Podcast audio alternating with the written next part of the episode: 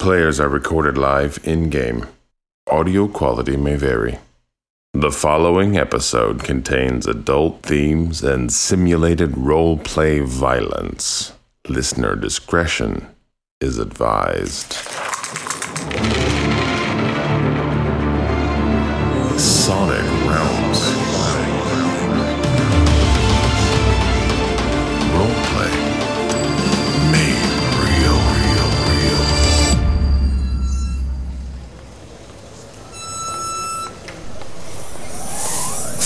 You disembark from the bus and walk to the next transfer point. You haven't needed to take public transportation for quite some time and have forgotten how tedious it can be.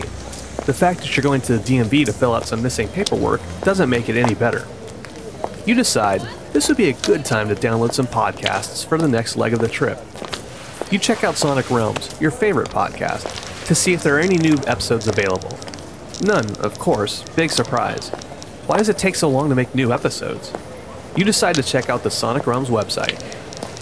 You look up as you wait for the clumsily constructed website to load and walk past a building you haven't noticed before. When did this happen? You rarely come through this part of the town, but you're pretty sure you remember this building. It seems a little out of place, and you can't put your finger on why, until you realize there are no windows. You look down an adjacent alley next to the building and don't see any windows there either, just a smooth wall. Steam rises from a grate in the alley, and it catches your eye. It looks like it's catching a ray of sun and creating this kind of rainbow inside of it as it gently twists around itself. You look up and notice an absence of sunlight in the alley. Where are these shifting colors coming from? Is it the steam itself? You decide to walk over and get a picture to post later. You look at your phone to see a half loaded Sonic Realms website inching its way down the screen and fail to see a loose brick on the ground. You trip and instinctively open your hands to throw them in front of you. Your phone flies out of your hands as you fall into some grime on the ground. You quickly stand up and see that your clothes are now filthy. Great. This day just keeps getting better and better. You look around and see your phone precariously balanced on top of the grate. That was too close of a call. As you approach your phone, you blink your eyes three times hard. If you didn't know any better, you would almost swear some of this prismatic steam is flowing into your phone. It must be a trick of the light or something. You bend over to pick up your phone carefully. It isn't wet at all.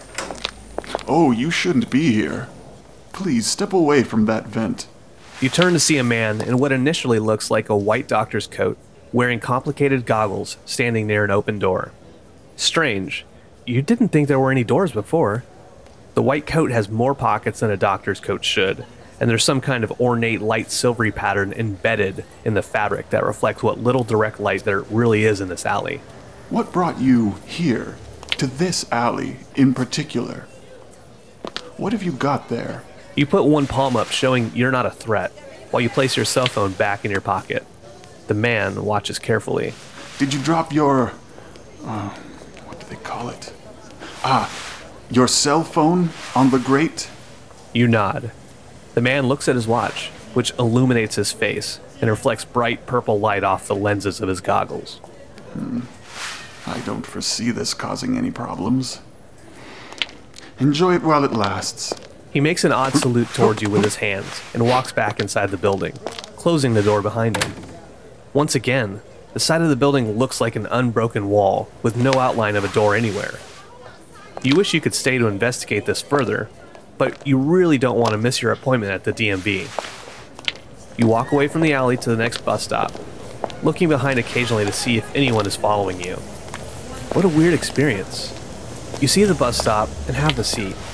You get out your cell phone, unlock it, and the Sonic Realms front page pops on your screen. You look at it for a moment, then raise an eyebrow. Something is different. The website looks much better than it ever has. Professional, even. Did the website update while you were in the alley? It looks like there's a note at the top of the page. It reads Without your help, we wouldn't be here today as the world's number one creators and distributors of hyperchronicalized entertainment. From the early struggle during the podcast years to the current listener participated and supported Sonic Realms production company, you, the fans, are the key to the success of our pay what you want model, which is currently challenging capitalistic paradigms of audio entertainment. Together, we've created expansive, living, breathing worlds with the help of listener participation. With your donations, we've gone from a single person to a team of editors able to bring you more hypercuts faster than ever before. We here at Sonic Realms Productions just want to say a big thank you to the fans, supporters, participants, and patrons for all of your support through the years. Years? This show hasn't even been around that long. The website looks good though. No pop ups, no banners. You don't see any ads at all. You look up to the corner of the screen and see something perplexing. The date reads 3 23 2025? This must be some kind of joke, or more likely an error. You scroll down and see a list of tabletop games with drop down episode guides attached. You keep scrolling. There are a lot of games here. They couldn't all be Hyper Chronicles, could they? You stop scrolling in the middle of the list. Mouse Guard? You think you've heard of it. That's the one where you play as medieval mice soldiers or something, right? You look down the street, no bus in sight. Uh, you know, what the hell? You click on a random episode and put on your headphones. Sonic Realms presents a Mouse Guard Hypercut. Jaren, Tybalt, and Endelin continue their march to the village of Grass Lake. It has been a mostly uneventful trip from Wolf Point, and the first signs of summer are beginning to appear. New green leaves are beginning to clothe naked trees, flowers are blooming, and green grass is crawling beyond the edges of the dirt path they are walking on. Tybalt is writing notes in his journal as he walks, as Endelin grimly stares forward, her mind elsewhere. Jaren is looking forward to resting his old bones in the village. This is his final patrol in his long, decorated service to the guard. Upon resting in Grass Lake, they plan to continue on and end their patrol in the village of Barkstone, where Jaren will retire and hang up his cloak for good, exchanging it for an apron in a cheese shop he plans to open after he retires. It should just be over this hill here, just up ahead. As they crest the hill, Harold, a friend of Jaren, comes running through the marsh grass towards the patrol. Endelin quickly reaches for the hilt of her sword, and Tybalt nudges his round spectacles further up his snout. Oh, Jaren, am I glad to see you? A giant monster! A monster in Grass Lake is tearing down the town, eating mice! Whoa, whoa. It's Slow- crushing my brewery! Slow down, Harold. You're not making any sense. What what monster? What do you mean? There's some kind of giant thing. It has a shell, I think. It's enormous. I- it's chomping away at everything. Its beak is like iron. A shell and a beak? Yes, I think it's. I think it's some kind of turtle. Ugh. The patrol looks beyond Harold's shoulder and sees thick clouds of black smoke billowing from the village. Endelin, Tybalt, what do you think about checking out the brewery? Seeing the damage? I think we should go there immediately. We should subdue the monster as soon as possible. Well, we do need to check out all the damage and see if anybody's been hurt. But we also need to get that turtle away from this place before it crushes us all. I'm more concerned about the turtle, Tybalt. I'm concerned about the town. The damage we can figure out later. It's destroying everything right now, as we speak. It was in my brewery. It's destroying Honeywin's bakery. It's eating other mice. I guess that means we should go. Let's go. Now. Yep. Come on, you two. Into the town. Double time. The town is a scene of mayhem. A gigantic snapping turtle has crawled up out of the lake and beached itself in the town square. My god. The turtle is crushing wharfs, sinking ships and boats. It has wedged itself between Harold's brewery and Honeywine's bakery. The turtle appears to be sunning itself as well as basking in the heat of the bakery. What a monster. The mice of Grass Lake have gathered in a hushed and horrified crowd at the far end of the town square. The monster is eyeing the mice, clearly thinking about its next meal. Jaren eyes the crowd and sees familiar faces. Honeywin the baker is watching her life's work burn to cinders. The mayor is panicking, having lost control of the situation. I got this. Endelin pushes Tybalt in front of them. We need bait. Once they're away from the bakery, I can kill it. Watch. Mm, I agree with your need for bait. But in order to get the bait, we need to bait it away from the town altogether, and then you can kill it. Deal? That's too much work. Trying to drag it out of town might cause more parts of the town to be damaged. Safety first. Endelin, you're from Port Sumac. Do you know what turtles like to eat besides mice? Cabbage, sometimes. Or maybe there's some food around here we can use to distract it. I turn to Tybalt. Tybalt, if you're going with Jaren to help evacuate the town, you might have to ask people if we can use their pets to bait out this turtle. It's a rough job, but I think you can convince them. That's a good idea. I think it could work. Then go. Go, my friend. This is a necessary sacrifice. Tybalt, come with me. We're going to try and evacuate the town. Endelin, keep an eye on the turtle, and if it starts moving and destroying things, come find us. Yes, sir. And then I draw my sword in preparation, facing the turtle. Tybalt, let's go to the town center. Let's run, now. Tybalt and Jaren run into the fray. You need to run! Get out of the village! Leave it behind! Jaren's voice is lost in the panicked crowd's screams. I grab Tybalt by the shoulders and pull him in close. Tybalt, get up to a roof and address the crowd. Get them to go south. I scurry up to a third floor roof and scream. I have something to say! All of you run! Run in that direction, away from the turtle! Go, go! Go, go! go. A grizzled looking mouse elbows his way through the crowd towards Jaren and puts his face close to his. Well, well, well. Look who it is. Playing the hero as always. Gavin, I was hoping we wouldn't run into you. You should leave while you have the chance. You think I'm one of your precious pupils you can order around? I know you. I know what you did. Or rather, didn't do. For my son. And now it's happening again. I momentarily look to the ground in anguish, then look up to meet Gavin's eyes. No. Unlike you, I learned from my shortcomings. Your son had a choice, as you do now. Run away from here to safety, and we will settle our differences after this crisis is over. Now is not the time. I'm inclined to agree with you, Jaren. I'll be waiting on the outskirts of town. Waiting for you. Gavin scurries away with the rest of the crowd. Run south! Hide in the bushes! Away from the turtle! Listen to her. What she said. Stop strangling! Just get out of here! Scurry for your lives. Leave the jewelry, lady! You can't take it with you when you die! Leave it behind. you can't eat jewelry. Most of the mice run out of town, but Honeywind the baker remains, alternating between following the crowd and turning around to run to her bakery. You've got to get out of the village. But this is everything to me. I can't lose this. You must be Honeywind, yes? There's nothing you can do here. You'll lose your life if you stay. Honeywind begins to come to her senses. She wipes away the tears from her eyes. You're right.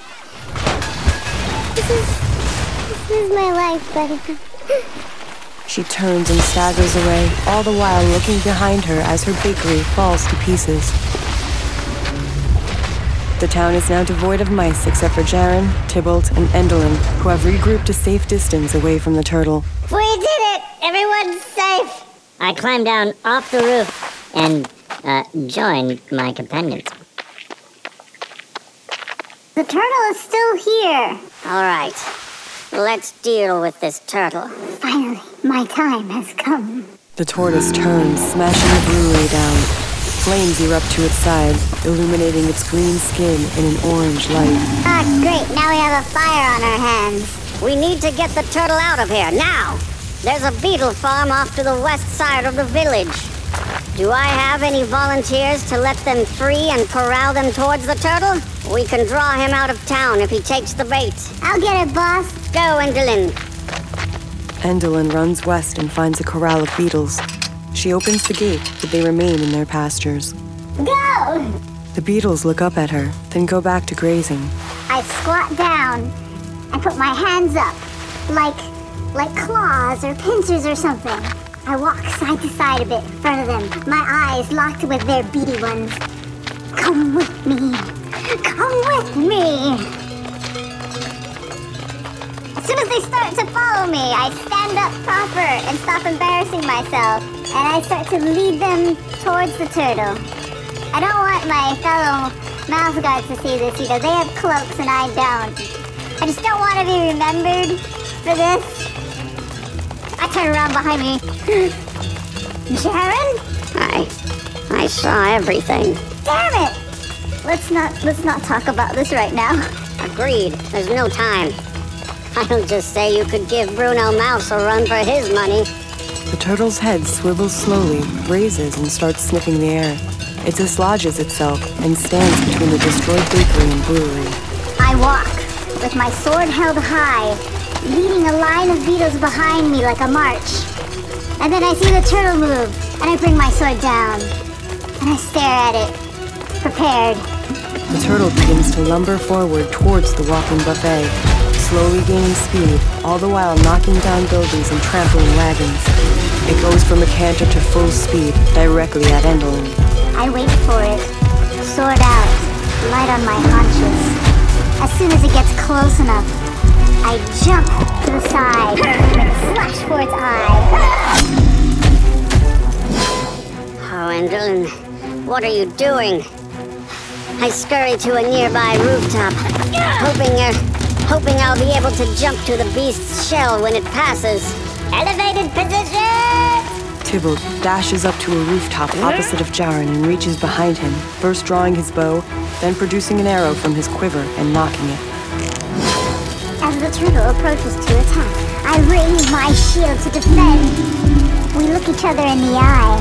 The tortoise slows down and glares at Endelin, who is the only thing standing between it and the herd of beetles. They begin to try and maneuver around each other.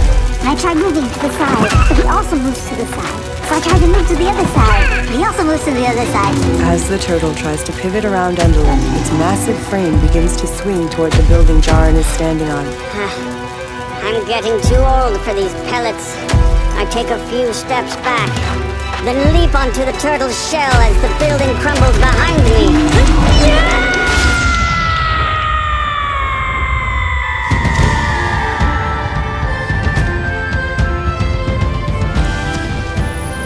You take off your headphones and get ready to board the approaching bus. That was interesting. Pretty good, actually. Totally different than what you'd expected. You pay the bus fare and find an unoccupied seat, immediately getting back to exploring the website. There's an incredible amount of content here. It's like Netflix for hypercuts. You only scroll down for a moment when you see one of your favorite tabletop role playing games. This should be good.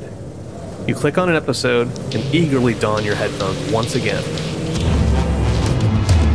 Sonic Realms presents a game whose name we cannot say for legal reasons. Legal reasons. Legal reasons. Hypercut. Set in an original world. A moonless night falls over the Shoric Ocean off the coast of Dejora. A small ship glides across the surface of the water like a skipping stone. Three mercenaries sit in the passenger and driver's seats. Their quarry is a slaver ship called the Rugaya, which had almost three days' lead on them. Piloting the boat is a hired gun called Oscar. He wears a simple chain shirt over leather armor to match the many belts and bandoliers strapped across his body, quite the contrast to Groose, who sits behind him in full plate armor, an ornate image of a rooster emblazoned across his chest.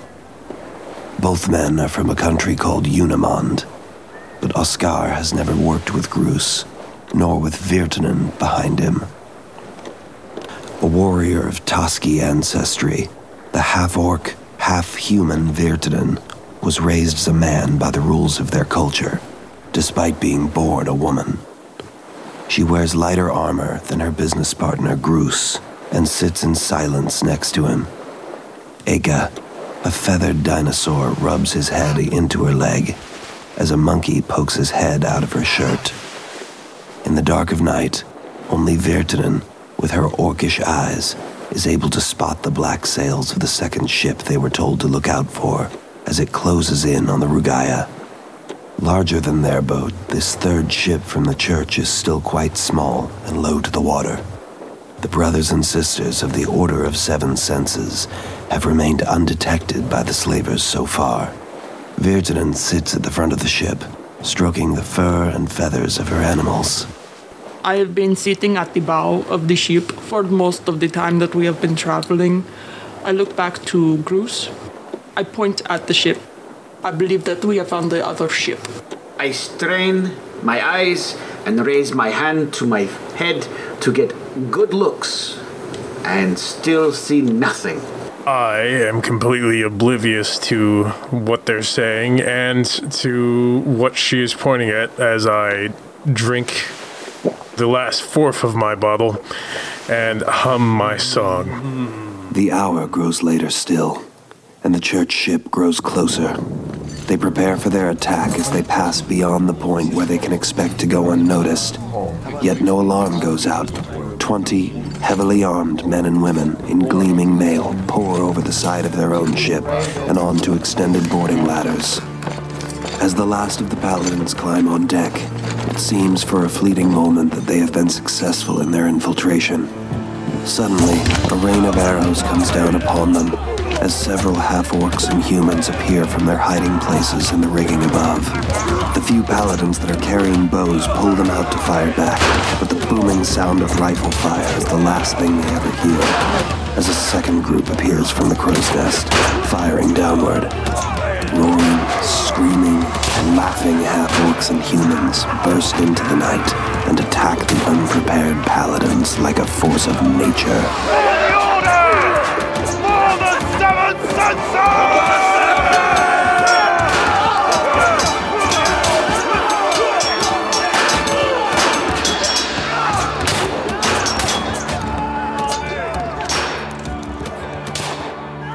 Oscar, Virtanen, and watch as one after another the proud voices of the paladins are snuffed out by the superior numbers of their Toski ambushers.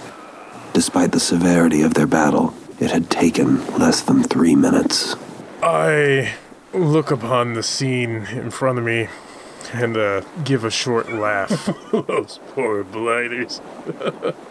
Virtanen pats Aka's head gently as she continues to glare at the other ship. They were not expecting the third wave. When you have fast slave ships and they take important people, they always have three waves, not two. She's right. You were counting? Of course, you have to count. That is what a professional does. You pay attention to things other than the bottle. Well, you count your men and I'll count my sips. I have also been counting your sips. On board the Rugaya, the battle is finished and the crew begins moving the bodies into a pile. Their once gleaming armor now covered in blood. We should probably move forward. They're going to want to take that armor. It's very nice. I take a moment and pull my backpack off. I unwrap my bastard sword and strap it to my back. Unfold my tower shield and prep it for combat. Load my heavy crossbow with one of its large harpoon tipped bolts. Sling that over my other shoulder and pull my helmet down. I am ready. I suppose you are. I will take out my rifle and unfold it before taking out my pistol and placing it gently on my hip.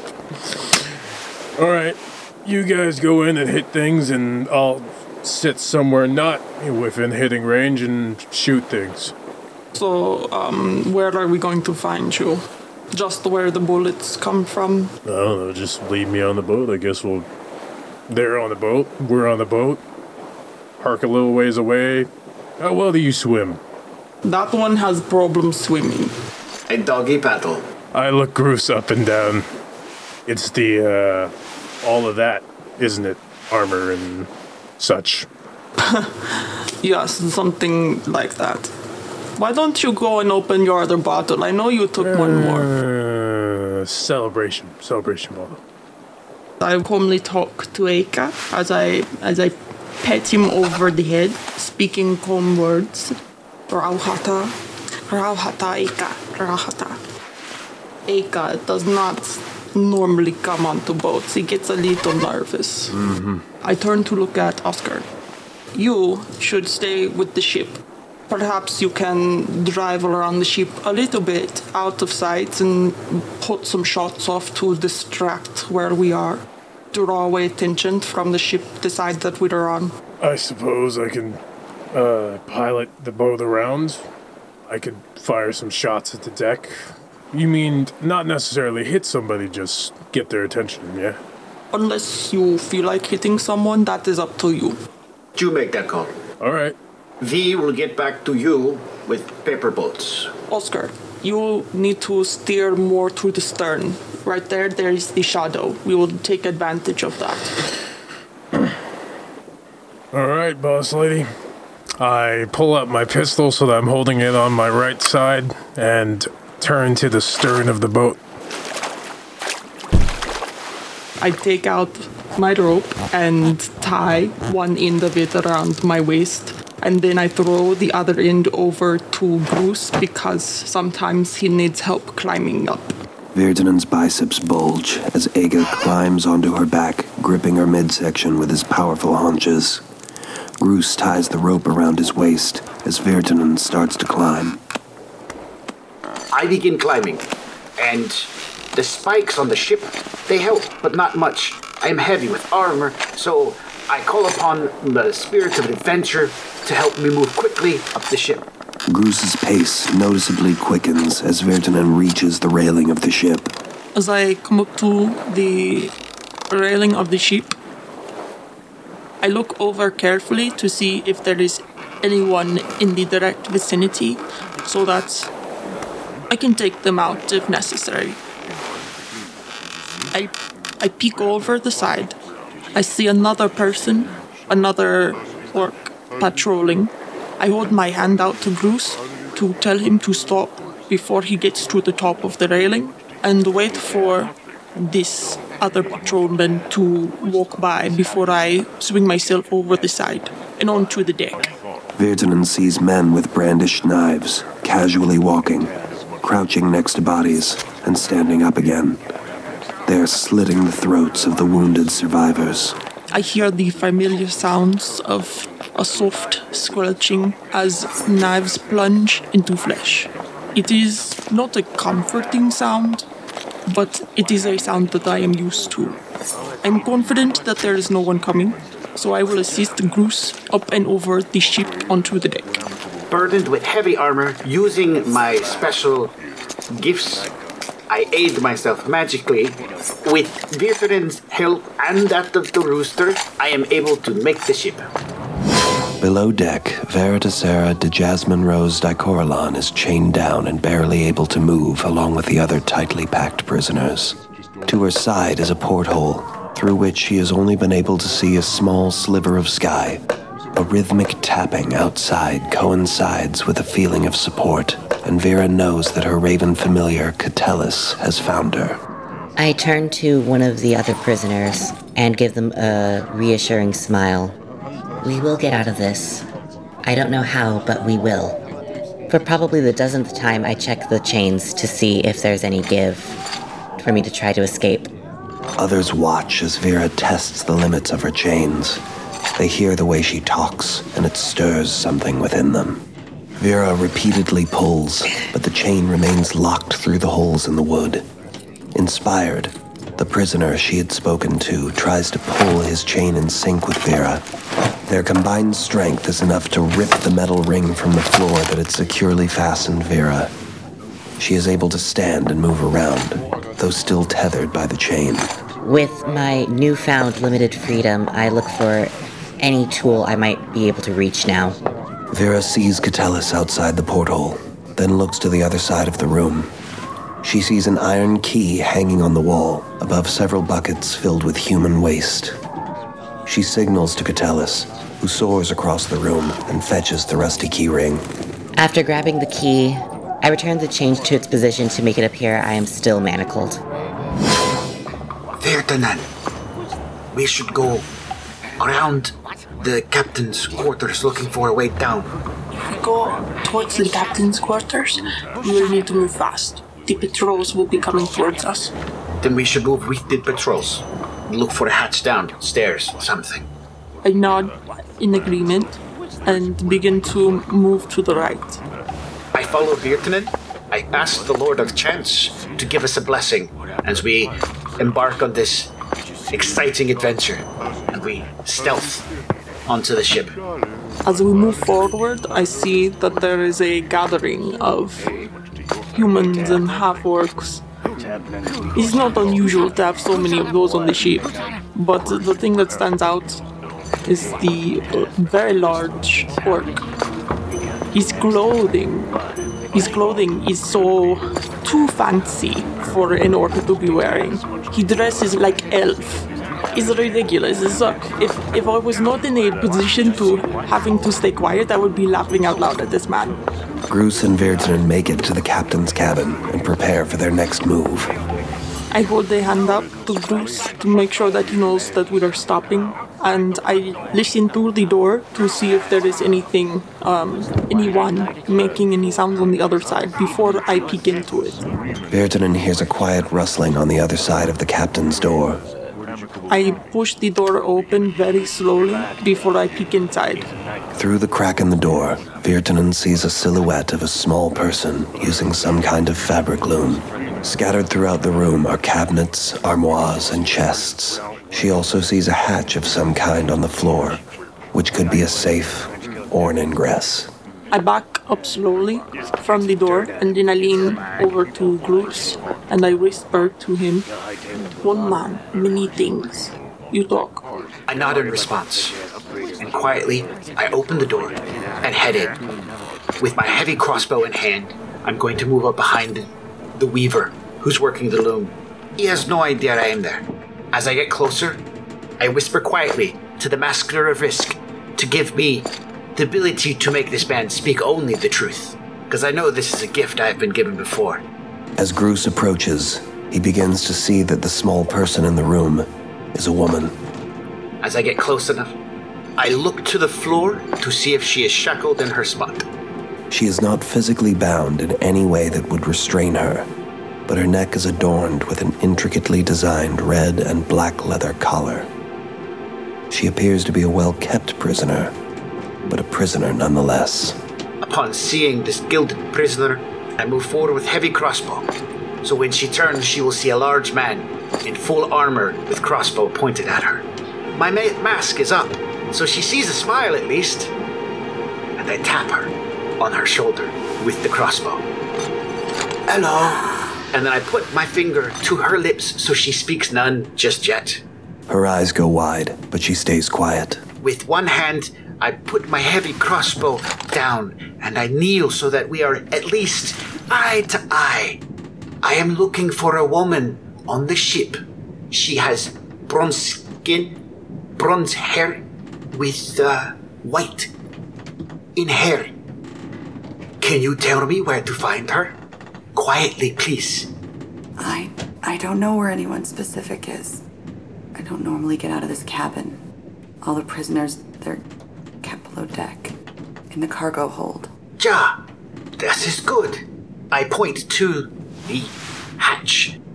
Does this go down to that deck? It goes down to that deck, but you'll have to go to the other end of the ship. That's where the cargo hold is. I look to Virtanen with a nod, and then I turn back to my current captive. Thank you. You are very nice. And I like you. You will promise to keep quiet and say nothing of this? Yes? What do I get? When I leave this ship, I promise to come get you and take you with. And that would be my promise to you. If you're telling the truth, then I agree. Let me just tell you if you do that, I will make sure that you are rewarded. I am able to do that. I spit into my hand and extend it for a firm shake. She looks at the outstretched hand for a moment, clearly looking for a way out of shaking Groose's hand, then points to a cabinet on the wall near the downward ingress. They keep the slaves' important personal effects in that cabinet. Ah, that is good. Ah, I promise to return. If I fail, the spirit of adventure most likely will leave me because he hates broken promises. So, we will be back. Promise. I hope you're right. I listen to him say those words, those words that I hate. We do not need to help other people, we need to do our job. I turn to Virtanen. We have found what we need to know. We must go back the way we came. There, we will be able to find the person we're looking for and get off the ship. But uh, as you have heard, I have uh, done my thing that I, you hate I do.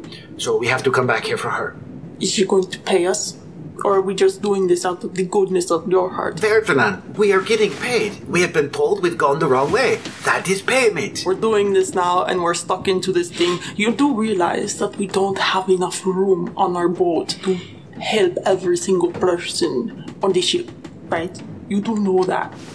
So you cannot continue to say, oh, we will help you. Oh, this is good. Oh, we must help you so much. You can't do that. John, well, how many, how much room do you think we have on the boat? 10? 20 more people? Virtanen, I need an answer. How many people can I save? No one else fits on our boat. If you want to save other people, you give them those shitty little paper boats. They can roll their way all the way back home. Virtanen, that is brilliant. You're so smart. We should go back now. The Weaver points to the hatch in the floor with urgency. You'll have to go to the other side of the ship. And whether you do that from above or below, it's up to you. The majority of the people are up there speaking with that well dressed orc. So if we go down, we might have a better chance to uh, avoid any conflict. When Virtanen mentions the well dressed orc, the Weaver noticeably tenses up and shrinks backward. Interesting. Vera silently observes the final seconds of her five minute countdown, waiting to be sure that the guard who returned a prisoner to his spot and chained him down again was gone. As she counts, she goes over what she's going to say in her head. At the moment she hits five minutes, she stands. Everyone, I believe the time to act is now. Look, I was able to wrench some of my bonds loose. I think if we all work together, we can get out of here. That's easy for her to say. She's the only one who hasn't been questioned, or worse. Yeah, and what about that? Why aren't they questioning you? I do not know their motives, but I do believe that the more constructive thing to do right now is escape rather than point fingers. Where are we escaping to exactly? It's not like we have anywhere to go. You haven't been outside, you don't know. I'm confident we can take over this ship. Take over the ship? We have the numbers. The captive Dejorans look at each other. Most of them are not fighters.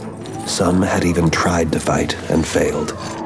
Within most people, though, is a desire to live that allows people to try once more.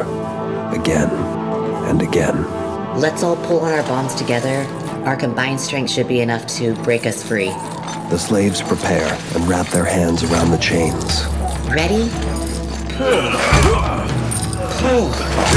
Iron loops strain against the bolts holding them down as wood splinters around it, bit by bit. We can do this. The more the chains loosen, the more momentum everyone is able to muster.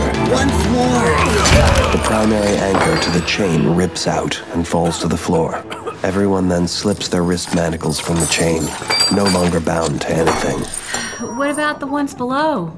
I take a length of chain and wrap it around my neck, sort of like a boa. Vera walks to a locked hatch in the floor. I take the key and place it into the keyhole. Vera is only able to descend a short distance into the darkness before her feet bump into someone's head. The people down here are not chained, just too tightly packed to move freely.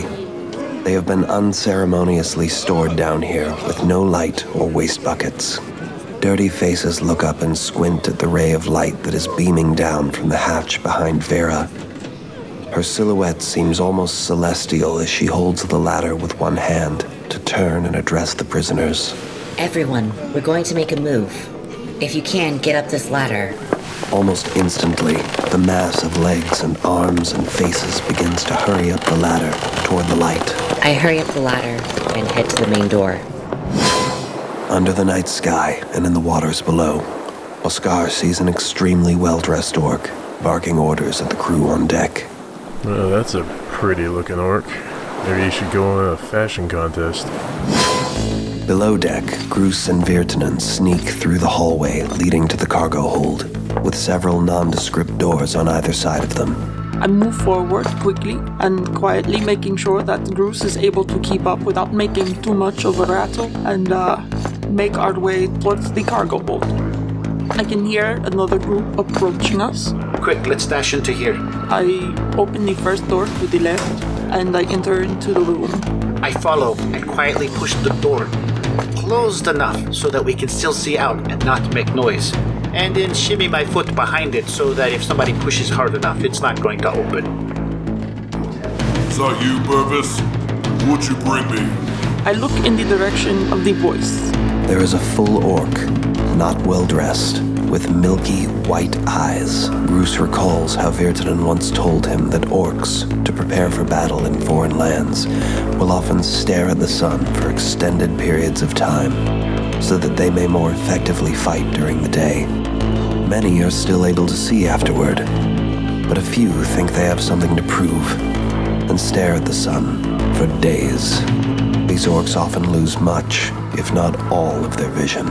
I realize he cannot see as well.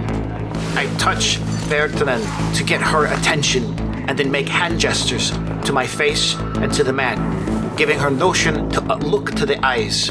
I nod to Groose and I keep my finger to my lips, hoping that we don't really have to cause a scene while we wait for the other group to pass by. I stay strong at the door and I make no, no notions to move.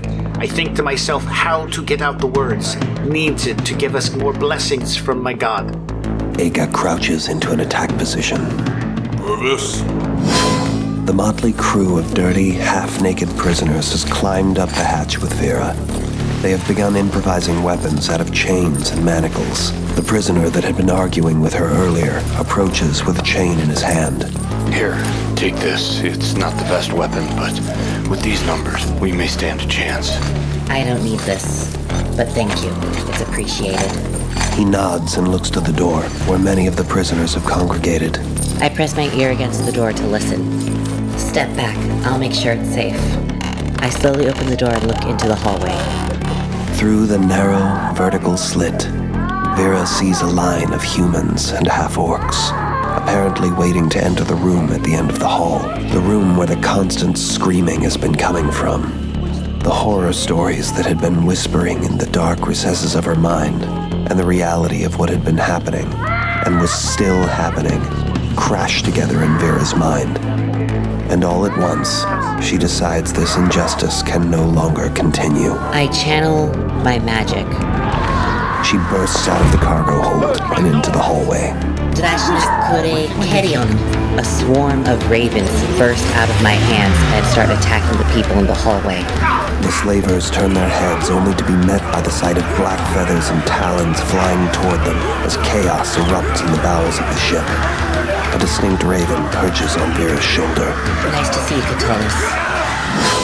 As the boat rocks through the waves, I can't help but think. I wish we'd thought of a sign so I knew when to start shooting.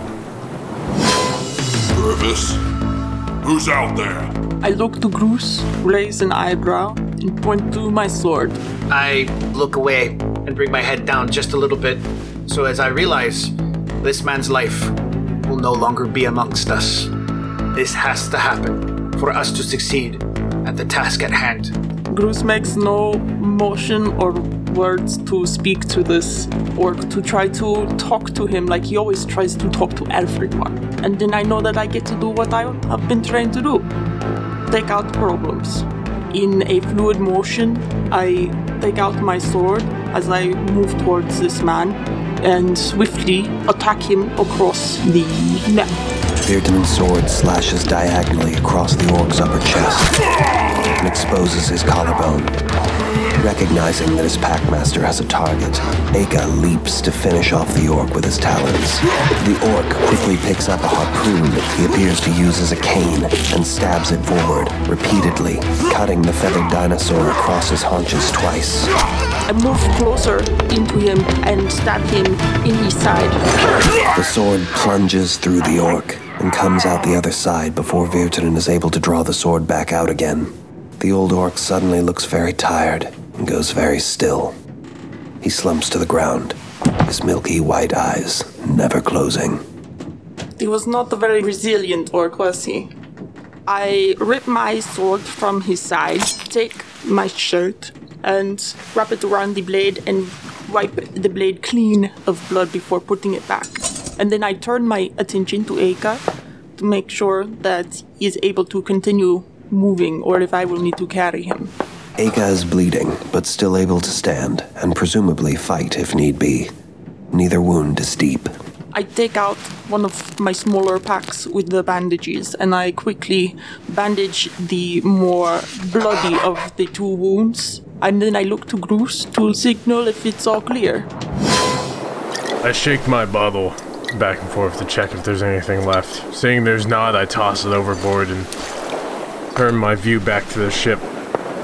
Looks like Pretty's got a bit of stuff going on. Wonder if my friends have made any dent. What was that she said about counting? Ah, crap. One. How many of them are there?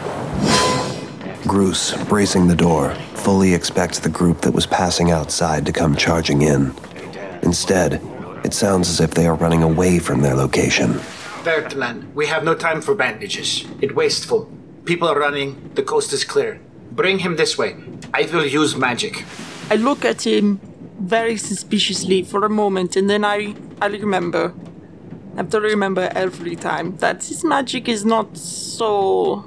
It does not leave such a bad taste in my mouth. And then I bring Eka over to Groose for his assistance. Holding true to the door, I reach to my side and whip out the world's tiniest pointy stick in existence that has markings on it. I wave it around and with a quick tap, I hit the bird in the head. The magical glows pass all over the place, quickly, making the bloodied wound seal very nicely. As Virtanen waits for the magic to make its effect permanent, she looks around the dimly glowing room and sees three large barrels where the deceased orc was sitting. As Groose is tending to Eka, I move over to the three barrels to check their contents. Two of the barrels are empty, but one is half full with black powder. Sitting next to the barrel are powder charges. I pick up the packets and I take them to fill them up as much as I can with the black powder. Just in case. I turn my attention back to the hall. I realize there is no one in the area. I look back toward Vertran. Vertran, we must go. Time is now. And then I pull the door open, and I will take the lead. I twist the packages very tightly so that no powder will spill out onto me, and then I follow Groose out the door as quickly as possible. Amid the swarm of magical ravens, four half orcs not only see that Vera is unbound, but that she has just used magic on their ship. Divine magic like Vera's is not considered evil amongst the Toski, unlike the arcane. But these men do not seem to care for magic of any kind. Shaking their arms to swat at the birds, they make their way towards Vera. I take the chain wrapped around my shoulders and channel infernal energy into it as I throw it at them. Two chains ending in a sharp point animate and anchor themselves right on either side of the foremost attacker. The chain forms a tripwire. Two of the attackers fall forward and bash their chains into the ground. One half orc bends down to help his comrade, while another steps on his fallen brethren's head to square up and attack Vera. Behind him are several more half orcs and humans, all of them well armed.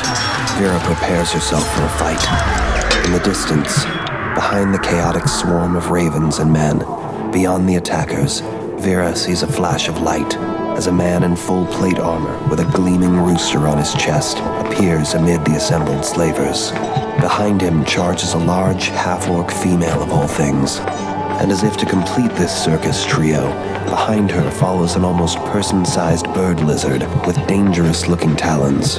The man in the armor makes eye contact with Vera, and a look of recognition flashes across his face. Alright, uh, let's see. That looks about. There's not too many going down. There's still a bunch of guys up there. Pretty still up top. The well dressed orc begins to make his way to the captain's quarters. I grip my teeth and follow him with my rifle. Not yet. Not yet. Pretty gets to live a little bit longer. Not yet. The orc tries to open the door a few times, then stops and looks at it, confused. For all Oscar knows, his compatriots may be just on the other side of that door. He decides it's time to take action. I squint my eyes and pull the trigger. Feel hot smoke hit my face as the gun splinters. The gun misfires, and the bullet strikes the side of the door frame to the captain's quarters. The orc quickly looks to his side and out into the darkness, trying to see where the bullet came from. He runs to the edge of the ship with reckless abandon and looks out at the water without a second thought to any other incoming shots. Ah. Quickly, I reload the gun, ignoring the splinters protruding from my face. The orc grabs a human next to him and hoists him over the edge, holding on to it by the neck. He looks like he says something into his ear, then drops him into the ocean. Good on you, pretty. He wasn't doing his job. The human surfaces and begins to tread water, looking around in all directions. He sees Oscar's boat and immediately begins swimming toward it. As if my job wasn't hard enough. The man ducks under the water, nearly disappearing in the darkness. After loading my rifle, I ready it and point it towards the water. And fire again. The bullet splashes, and the man comes up for air, gasping. His shoulder is bleeding, and he sneers at Oscar, but inhales to go back under. I quickly load the musket again, putting in my paper cartridge, aim, and fire. Just before Oscar fires, the man ducks under the water. Things are still for a moment. Suddenly, a hand erupts from the water and grips the boat right in front of Oscar, only to begin sinking slowly after that. Holy crap. Is he dead? Lowering my musket and drawing my pistol, I look over the side of the boat. Through the faint light emanating from the ship, Oscar sees a pool of blood spreading out slowly. Too much blood for the damage he had done. The swimmer does not come up again. Uh, I better not fall in that. The lower decks have exploded into anarchy. The horde of prisoners has erupted from the cargo hold in a renewed resistance of their captivity. The ravens turn to fly back in the direction of Vera. Right before they reach her, they dissipate back into the nothingness from whence they came. About a score of slavers remain in the hall, and without the ravens to distract them, they focus on the weakest of the slaves. I look to Eka, Tuolta, Yakata, Nut. Aka charges the nearest slaver. Talons slash at him and blood begins to spill from the slits in his clothing. Yes. Following Eka, I charge forward and slice at him from the side. Bullets splash the water around Oscar's boat. He looks up and sees orcs with rifles, reloading. These damn dog blooded bastards couldn't hit a damn thing. I raise the rifle to my shoulder, take aim, fire, reload, and then fire again. One of the orc's guns sparks and recoils hard, injuring his hand and knocking him into the other in the crow's nest with him. The other orc falls from their perch, catching himself just in time on the rigging. The well-dressed orc retreats into his quarters. Pretty's on the run. I hope they get that bastard. I see Beardman crush the enemy, and no, now is the time. These slavers must be brought down. I begin rushing in as quickly as I can, drawing out my tower shield and preparing for defense.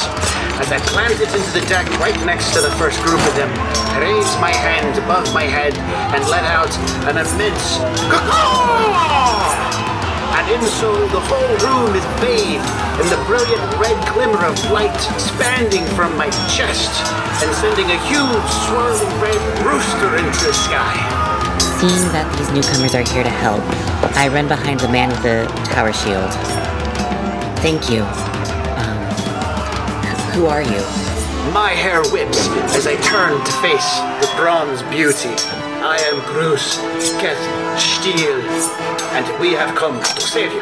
The captives have overtaken the 20 slavers through sheer numbers, restraining them against the walls and floor.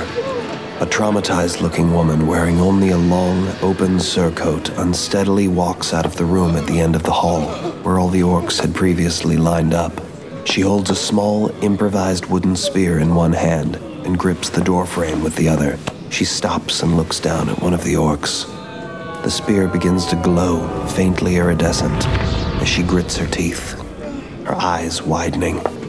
She then falls to her knees and begins stabbing the orc in the head repeatedly until she is stabbing a spread out mound of bloody bits into the floor. The wooden spear never dulls. Revenge and survival instinct intermingle as manacles smash heads and break bones. Stolen orcish swords disappear into necks and torsos.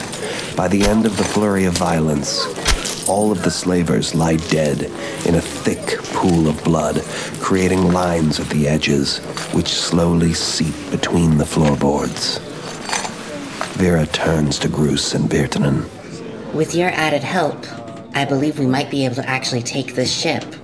Ah, yeah, about that. Uh, we are trying to take the ship. Uh, we came to take just you, and then I added someone else onto the list to be taken.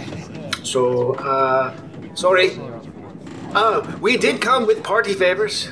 I smile broadly as I fish around in one of my pouches and pull out four folded paper cranes. We can't just leave these people here.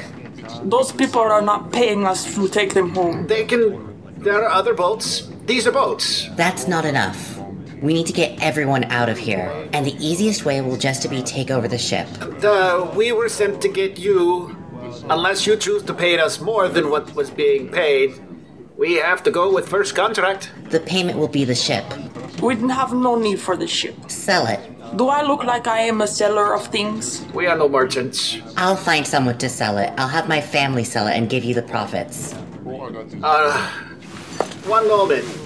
I pick up my shield, turn it so that it is now blocking view of everyone seeing me and Virtanen, and I put it down as a wall. We have run into problem. The one we are sent for is trying to negotiate. Normally, the bad people try to negotiate. Okay, now what? We take her and we go. That is what we do. If those other people want to try to follow us, fine. They can try to follow. I'm not going to stop them. I wasn't sent here to kill those people. Okay. Hopefully, Oscar has had good chance of taking people out. It'll all work out in the end. I have this. And I pick up my shield, turn it back around as if to face the entire crowd, then swiftly move forward with my hand and scoop up our new friend in a nice grapple, throwing her butt on my shoulder, and start quickly heading for the door. What are you. Stop it! I put down my captive. I am so very, very sorry. You must understand that this is a choice that is being made for you. You can disagree with me, but right now, uh, we make this choice because it's good. I sling my shield back onto my back and begin forcing her up the ladder. Go, go. Do you have any idea of who I am? I pat my captive on the ass. By the feel of it, you are a nobility. I slap Groose as hard as I can. Ah, you can stop now. Reluctantly, I climb up the ladder. As Vera comes up through the floor, she is met by the sight of a woman she recognizes as her cousin, Eri de Coralon. Eri. Vera. I run up to hug her. What are you doing here? I've been here a while. She doesn't return Vera's embrace. Instead, she shivers. I back off of her. We're getting out of here. They're, they're not letting me save the others. But I won't leave you here. Virtanen emerges from the hatch at the same moment that another figure appears from the darkness. That plan sounds incomplete. I turn around to see who is speaking. She sees a very well dressed orc. She recognizes him from their skirmish on the shore where she was taken, though he wasn't dressed like this at the time. I thought we had a deal. Apparently, deals don't mean as much to your family as I thought they did. The deal was that you would take me, and you did. And now I'm leaving. Then, apparently, our business agreement is at an end. We can part ways as amicable enemies and begin a new business relationship here and now. I don't want any more part of your business. Very few people want to take part in my business. He points an overlarge combat knife at Vera and smiles. It is very. What is that phrase you people say? Cuts throats.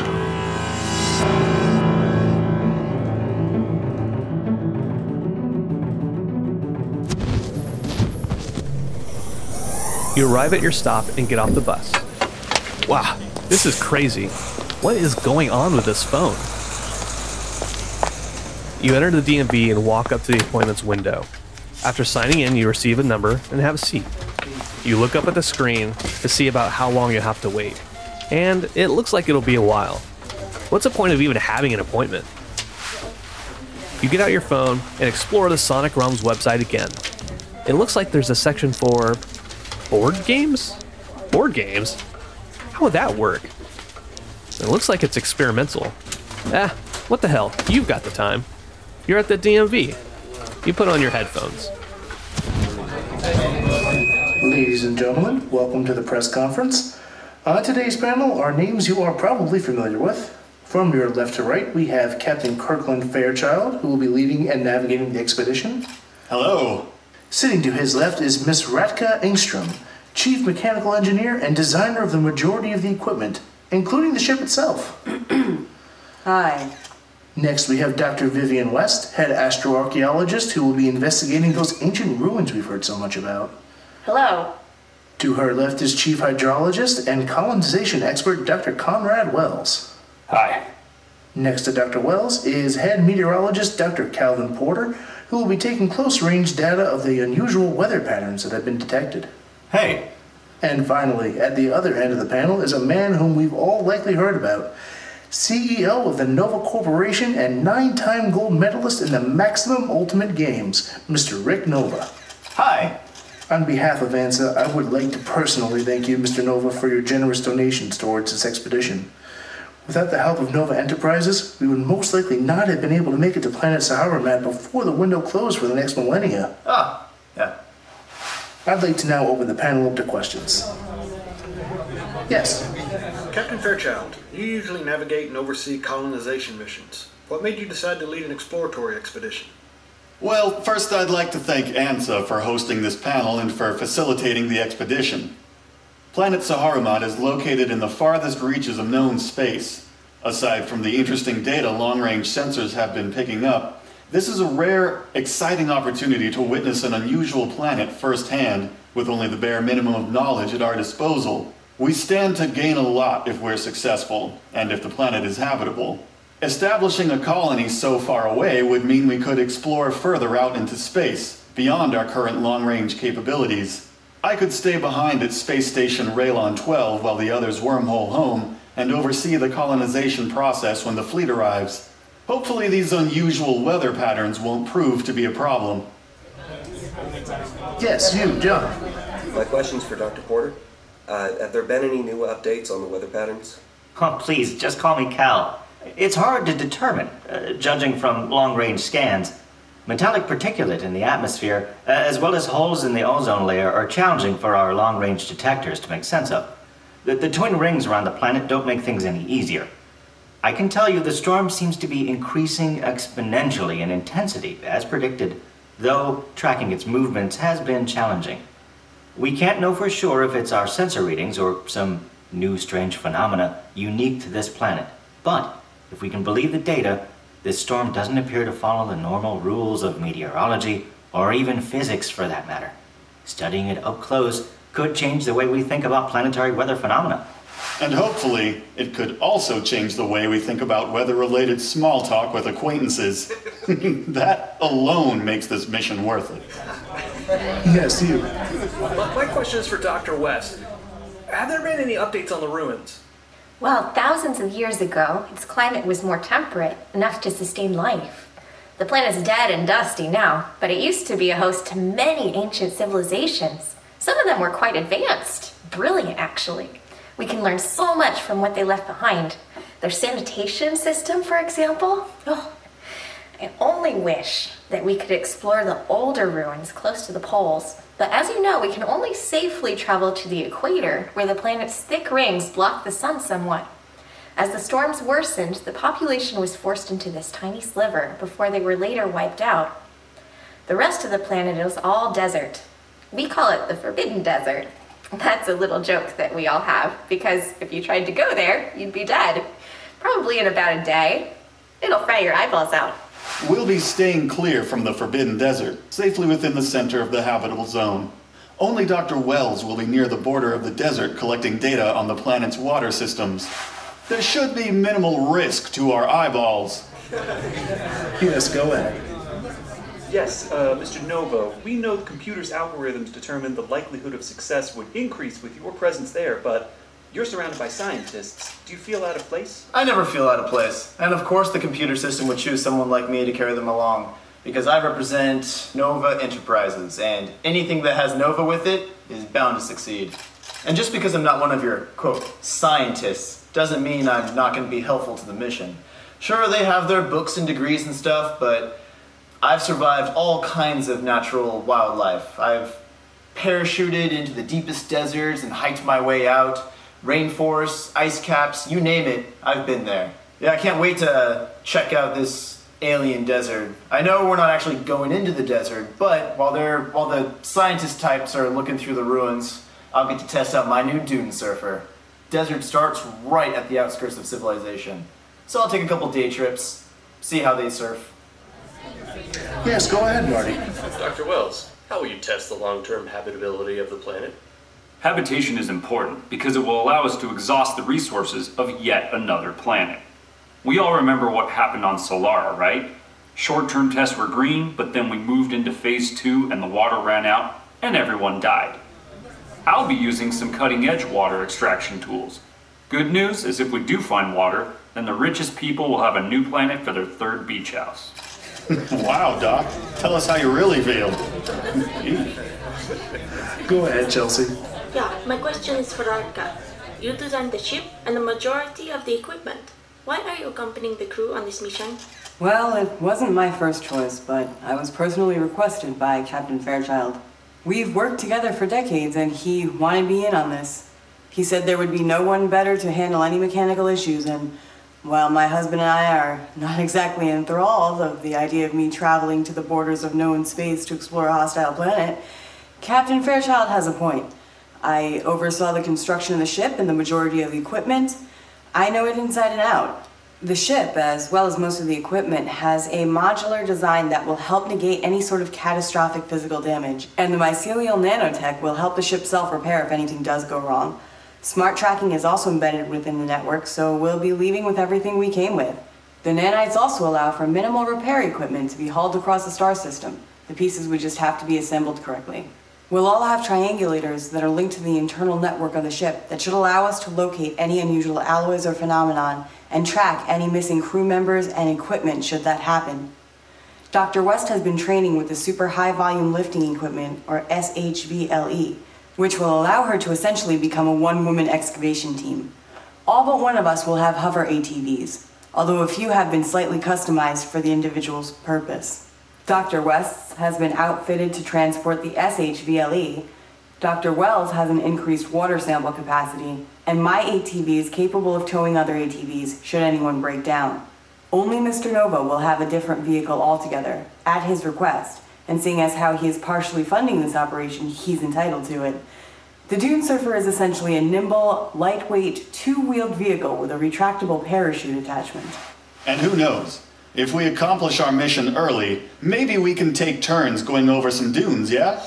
Rodka, do we have space in the ship for some lawn chairs and a barrel of SPF 5000 sunblock? I've been in outer space for so long, I could use a good, solid, eyeball frying tan. Uh,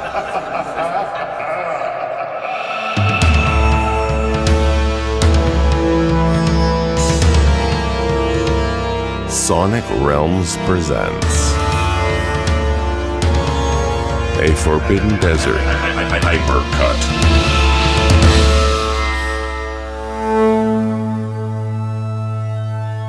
The sun teases the red and purple desert horizon with its tall auras of golden plasma.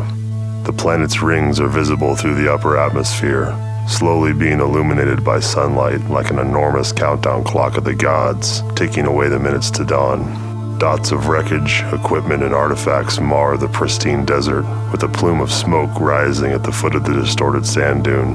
The dune has been pulverized with slags of glass frozen like outward crashing ocean waves. Sparks fall from the hull of the sleek black spacecraft, with what look like tiny hairs slowly sprouting from damaged areas. They reach out, trying desperately to close the gaps between them. Light shining through a hole in the slowly closing fuselage shines down on Radka Engstrom, making the blood on the side of her forehead glisten. Her brow furrows in pain as she awakens to a nightmare. uh, uh, oh, God. Uh, uh, uh, Dr. West? Dr. Wells? Dr. Porter? Captain Fairchild? Rick, where are you all? I'm here. Ah, I'm covered in junk. we must have crashed. Oh, ow! Let me see if I can move some of this stuff.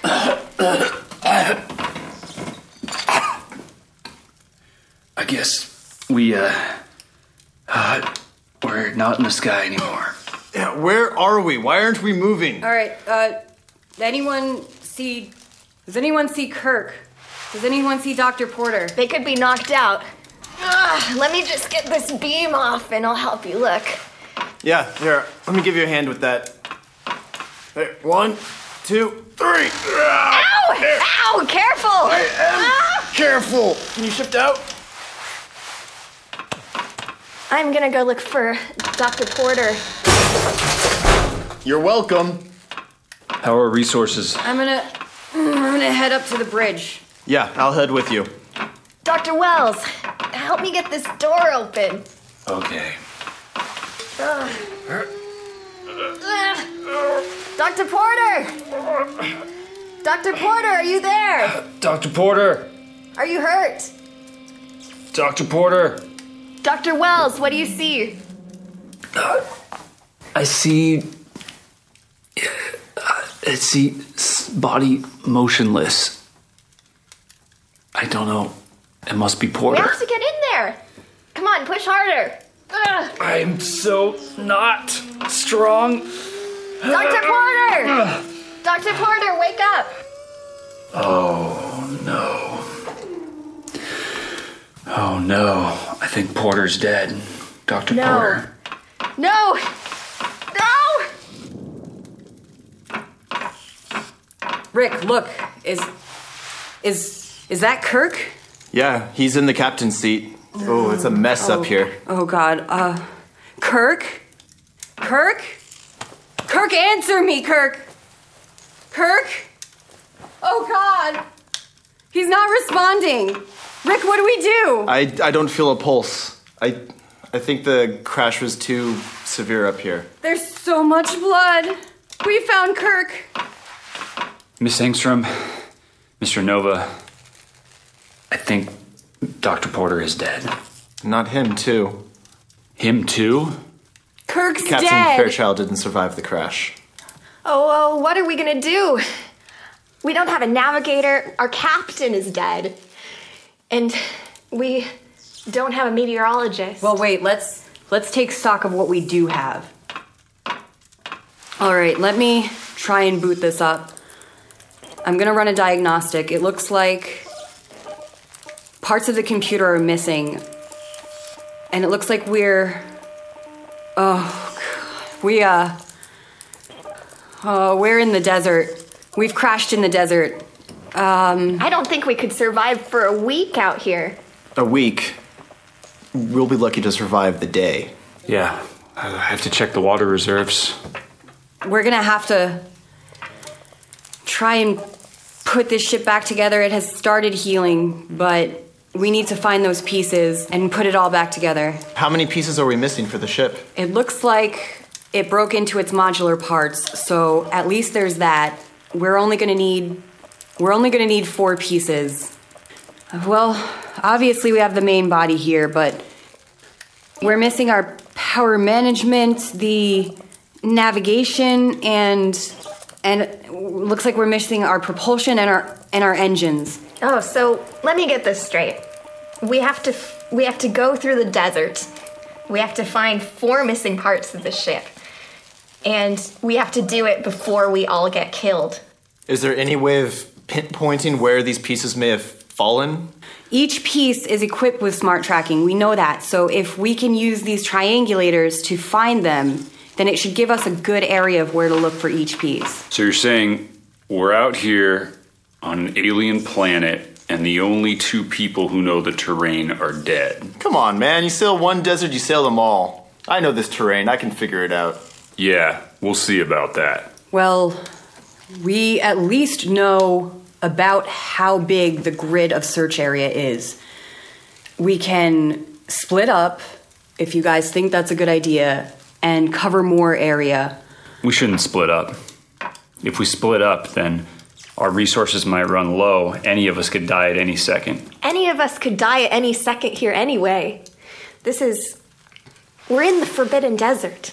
It looks like the ship broke up with about a 50 kilometer radius, with most of the wreckage located northeast of us. Oh, that's great. We can search 50 kilometers with these specialized ATVs. Search? You guys want to search? It's hot now and it's just going to keep getting worse. The ozone is partially depleted. Long range scans indicate that weather phenomena can sporadically superheat this area. So that means our water reserves will be vastly depleted if we head out from this place right now. Well, we're also going to die if we stay in here. If there's a chance that we can survive, we have to take it. We can't just sit here and die slowly. Our best way of getting out of here is the ship. I'm sorry, but that's my priority right now. I'm gonna go look for pieces of the ship. I'm staying here. We need to conserve water and then figure out what we're going to do next. Well, we should definitely all stick together, but I think we should all go out and look for parts. None of this splitting up stuff. That never works in movies. Well, how about I take Rick and we go out and we look for the ship parts, and you two can do whatever you need to do sticking together here. Rick, let's. Rick? Rick? Where's Rick? Trust Rick to go running off by himself. Let's see if his intercom is responding. Rick? Where did you go? Aren't you supposed to say over? Over. Rick? Where did you go? Over. I'm heading northeast, ju- right next to, just by this huge freaking tornado. It's awesome. It's helping with the fill the sails and give me a little more speed. Rick, that's the storm. The one thing that we're not supposed to go near. Oops, too late. Yep. Looks like splitting apart was a good idea. All right, I I can see maybe the rest of us should stick together. I mean, you do have the water. So, uh, I'm looking in my rearview mirror. Wow, it looks angry. Is it alive? Be careful out there, Rick. I'm gonna stick near you guys. Besides the ship parts, our next priority should be water. Are you finding any readings of any water anywhere close?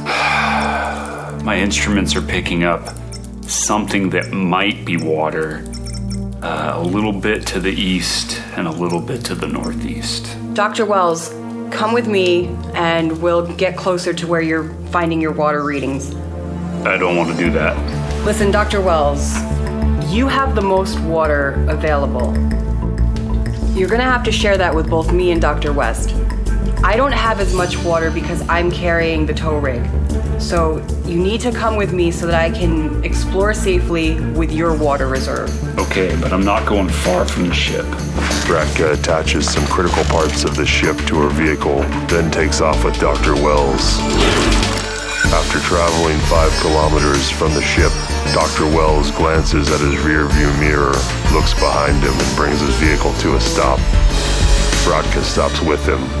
They remove their goggles. Miss Engstrom, this is as far from the ship as I want to go. I'm picking it up nearby, but I'm not leaving the ship within my sights. All right, as long as you're nearby and you can get to the water in time to help me, I'm gonna move on and see what I can find approximately 10 kilometers northeast of here. Bratka notices an unusual looking sand dune in the distance. As she approaches, she sees that it's not a sand dune at all. She hits it with her sand blaster, revealing a partially subterranean structure.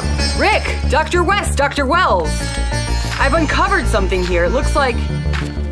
You know, I. It looks like a tunnel.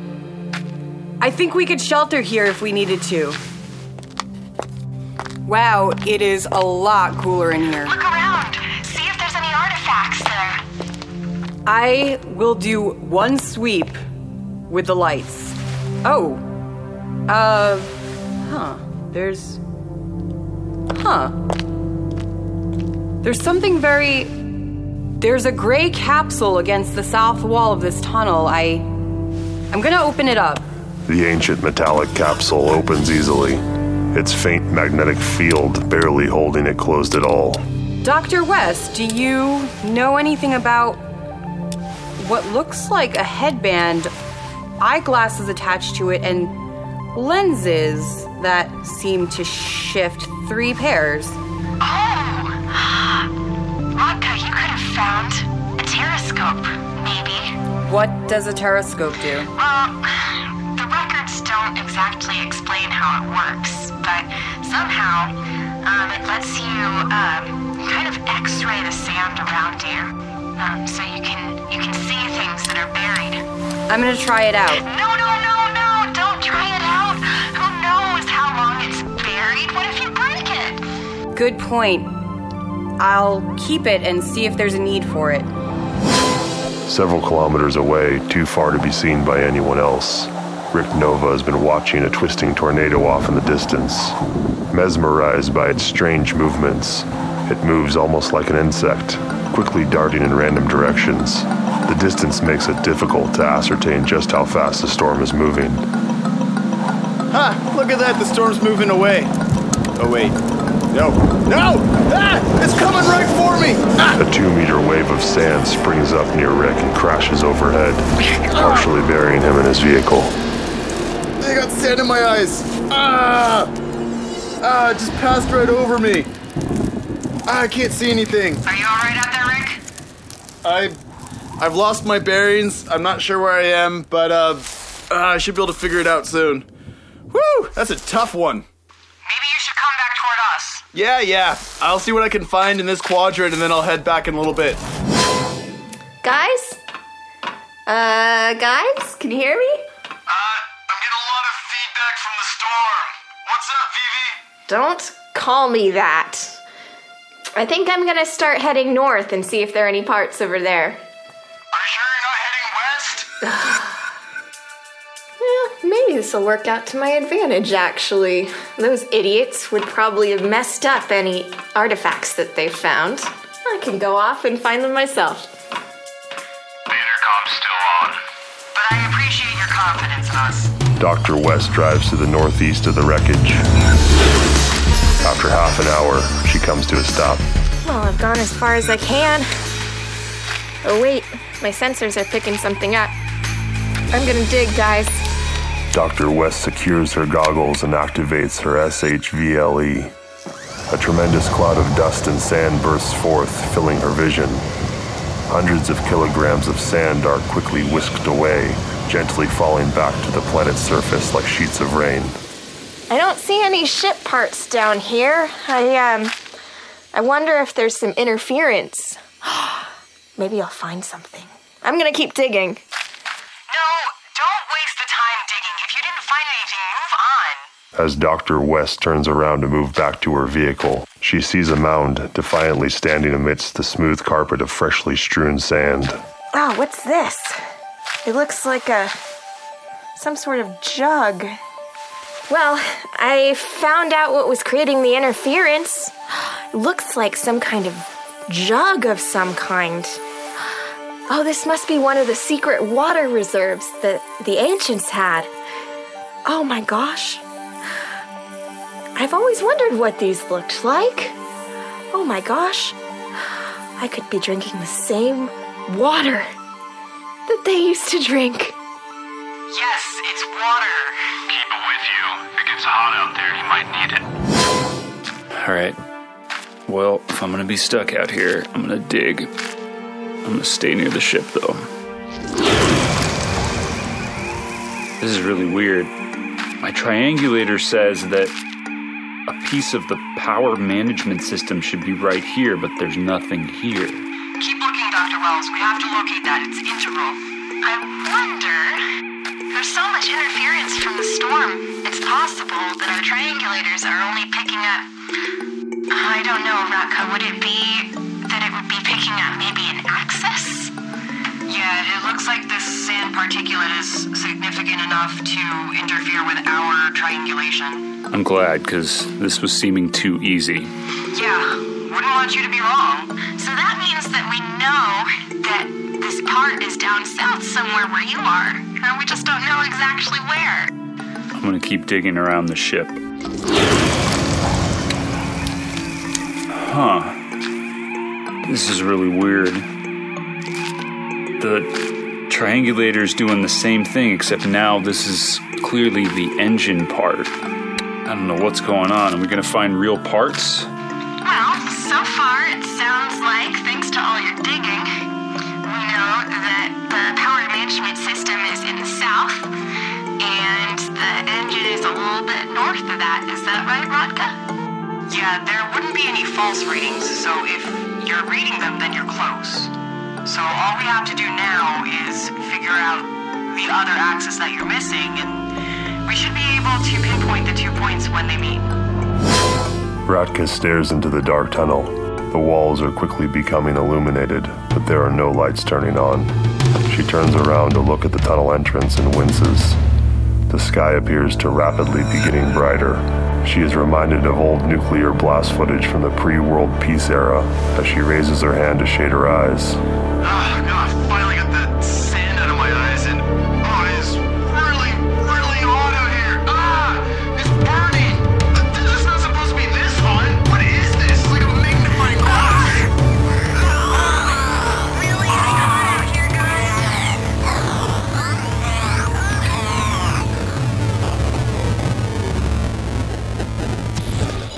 Wha what's happening? You look down at your phone. The screen looks like it's all garbled with some kind of high resolution static.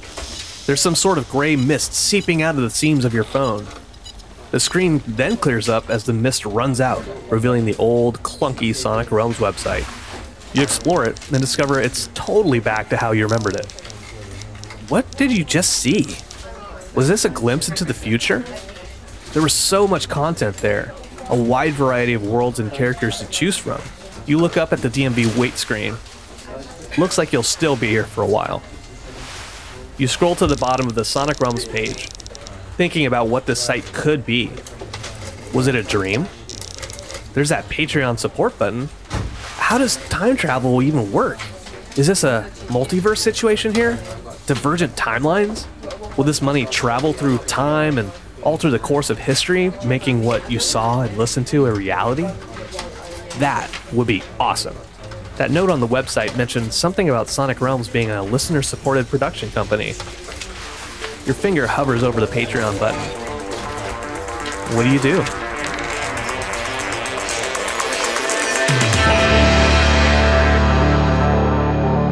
What if you could have your campaign turned into a Hyper Chronicle? What game would you play? What character would you be? What story would you and your friends live? We created Sonic Realms with that goal in mind, but this dream can only become reality with your help. Help us take the next step towards bringing your stories to life by donating if you can, or leaving a review if you can't. We hope you enjoyed listening to this peek into a possible future. Sonic Realms has a limited lifespan unless it reaches a critical mass of support. As an example of current constraints, this episode alone has maxed out the monthly podcast hosting bandwidth for our meager budget, so we can't release new episodes for at least another month. But not to worry, you can hear the prequel to the legally unnamed Sword and Sorcery episode and episode 2 of Forbidden Desert exclusively at the new and improved SonicRealmsPodcast.com right now. However, we suggest you save them for later. After two straight months of editing day and night, improving the website and logo, talking to lawyers and marketers while simultaneously working a grueling day job, a break is sorely needed to keep sane. That's why we're leaving you with two long episodes in the meantime to enjoy until the Shadowrun podcast continues in September. A special thank you to the current patrons whose support has gotten us this far. We hope you'll join us in ushering a new, never before heard genre of entertainment into the world. It really cannot be done without your help.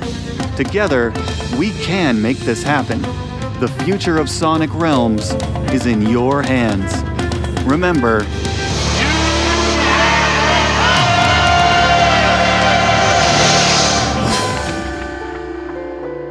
Mouse Guard. Game mastering by Air Sheeps. Narration by Torvald Tempestus. Tybalt is played by Marcus Freeman. Endelin is played by Hyo. Jaren is played by Paul Greenleaf. Additional voices by Torvald Tempestus and Paul Greenleaf. Editing, arrangement, and original music by Paul Greenleaf. Mouseguard was created by David Petersen and published by Archaia Studios Press. Mouseguard role-playing game and burning wheel system created by Luke Crane. David Petersen, Luke Crane, and Archaia Studios Press have sole ownership of the names, logo, artwork, marks, photographs, sounds, audio, video, and or any proprietary material used in connection with the game Mouseguard, and in no way endorse or are affiliated with Sonic Realms in any official capacity whatsoever. Legally unnamed game. There are more recorded sessions ready to be transformed into exciting hypercuts, but we need to know if there's enough interest for the story to continue. You can let us know through social media, Patreon, or sweet, sweet podcast reviews. It can't be done without your help. Game mastering, narration, and original world by Ellis Reed. Groose is played by Max Romans. Virtanen is played by Cassie Polhammer. Oscar is played by Chris DeMilli. Vera is played by Michael Bond IV. Grutak was voiced by Marcus Freeman. Erie de Coralon was voiced by Mackenzie Paulus. Prisoner was voiced by Jake Ream. Female Prisoner was voiced by Belinda Campbell. Traumatized Prisoner was voiced by Torvald Tempestus. Paladin Leader was voiced by Paul Greenleaf. Blind Orc was voiced by Nick Redmond. Editing by Cassie Polhammer and Paul Greenleaf. Arrangement and original music by Paul Greenleaf. Additional voices by Ellis Reed, Joe Carey, Jackson Challenor, Tony Campbell, Brandon Cruz, and Omni. Forbidden Desert. The entire game was recorded and is ready to be transformed into a full, exciting hyperchronicle, but we need to know if there's enough interest for the story to be concluded. You can let us know through social media, Patreon, or sweet, precious podcast reviews. It can't be done without your help. Forbidden Desert was created by Matthew Leacock and published by Gamewright Games. Editing, arrangement, and original music by Paul Greenleaf. Narration by Nick Klein. News conference moderator voiced by Tony Galliano.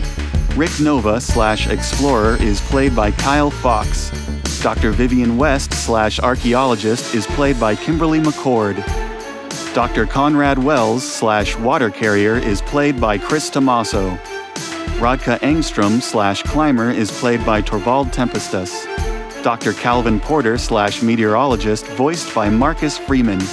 Captain Kirkland Fairchild slash navigator voiced by Paul Greenleaf. Additional voices by Tony Campbell, Ellis Reed, Brandon Cruz, Joe Carey, Omni, and Cassie Polhammer. Special thanks to Matthew Leacock. Matthew Leacock and Gamewright Games Inc. have sole ownership of the names, logo, artwork, marks, photograph, sounds, audio, video, and or any proprietary material used in connection with the game Forbidden Desert, and in no way endorse or are affiliated with Sonic Realms in any official capacity whatsoever. Meta Narrative. Narration by Brandon Cruz. Additional voices by Paul Greenleaf. Announcements by Eric Beeson. Edited and arranged by Paul Greenleaf. We did not create or own any of the games listed on the Sonic Realms website or podcast, nor claim to have. We simply play these awesome games, record it, and enhance the emergent original stories developed within the setting. If you like the setting or adventures, you can live your own by buying these amazing games and supporting the tabletop gaming industry. And hey, thanks for listening.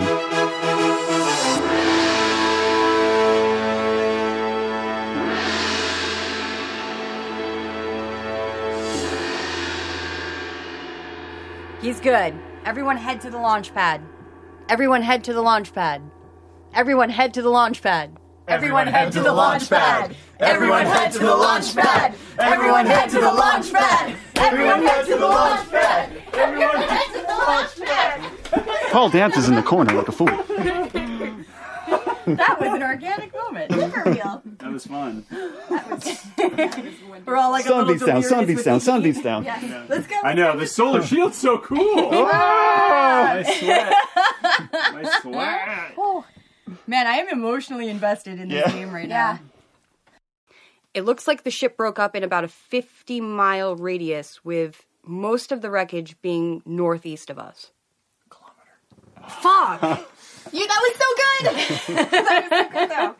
It looks like the ship broke up in about a 50 mile radius, with most. Kilometer. Fuck! It looks. Kilometer. Are these liters or gallons? We're calling them gallons. Okay. Yeah, we're doing kilometers and gallons. Gallons. Anyway. I know, That's I, I true. would ask Yeah. that earlier, and I'm like, true. wait Yeah. a second. Yeah. That's okay. It's it's already Too been late. established. Thank you, Dr. Wells. Just keep an eye on your water reserves. That's like the fuck you from the water Keep your eye on your water. Because I'm not going to help you. The nanites also. The nanites also. Yeah, but we're not gonna get this shit moving if we're all sitting in tunnels. Did you say shit or shit? Sounded like shit. Oh, Make me say it again. Well, Wait, wait, wait, wait. It seems similar to a tripod, but it has four legs and an extendable frame and some kind of translucent membrane that's tucked in it. Wouldn't that be a quad pod? Your sorry, I'm about to take you, down. Motherfucker. Defiantly standing amidst the st- I feel like I'm saying amidst weird. Amidst. Defiantly standing amidst the stand. Defiantly standing. All right, here we go. For now, the desert seems to have returned to its unusual, to its unusual sweltering heat. Really, Nick? Every single one of these artifacts that's broken is breaking my heart. Or, or We have to wait. We have to wait. I love that. That was awesome. It's breaking my heart. All right, I'm sorry. No, it's okay. It's okay. Your input is always appreciated, Mr. Nova. Yeah, I know. It's okay, it's I know. We like have to do it again. It's okay. Huh. After this sand, uh, after blah, blah, blah. after I blew off this sand, it looks like there's a nice flat rocky rock. Uh, rock. Take two. A racky place. Three. Racky place. I'll be using some cutting edge water extraction tools. And the good news is, if we do find water, then the richest people. Damn it. Why, computer? Oh, no. The same water It's they drank. old water. Like you could think Yeah. about how someone put their lips to this. Yeah. If only it was Calvin's. Oh, cow. Guys. I feel like blushing up. Yeah. Fictional character.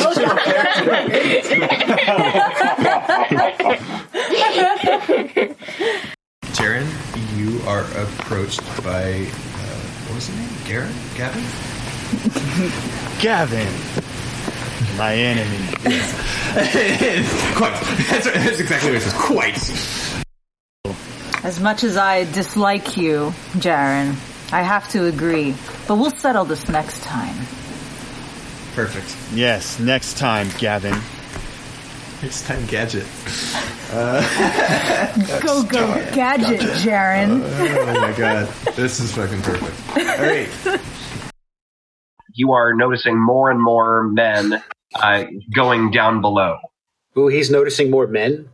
Going Oscar. down below. Down. Oh. yes, more men going down below. Two right, good, shot. This here's Oscar and me mates. We've all come around just to do the job for you. Toot, toot, toot. You don't have to go that English. Um, is is Joran? Wait, I, I'm getting confused. So I'm sitting, uh, fuck. it's all good. I'm It's still good. trying to figure out. Hold on. In a fluid motion, I take out my sword as I move towards this man and swiftly uh, attack him across the neck. We'll say neck. Ju- I'm, uh, we're talking literally the second before you do this. The last thing you hear this guy say is, um, "Is who? Who else is there?" But uh, you, sorry, you hear. Uh, let's see. Um, I thought he was going to say like, "My children at home are missing me, and so is my wife." Oh no! no! they are gonna miss you, buddy. Let's get finished with this job so I Um, can see my children again. Son, is that you? yeah. Yeah. My handicapped son who needs my constant care. Is that you? What? You guys are trying to make this hard on me, aren't you? yeah, hard on him. Yeah. What? you have the power. Is that you, Purvis? What'd you bring me?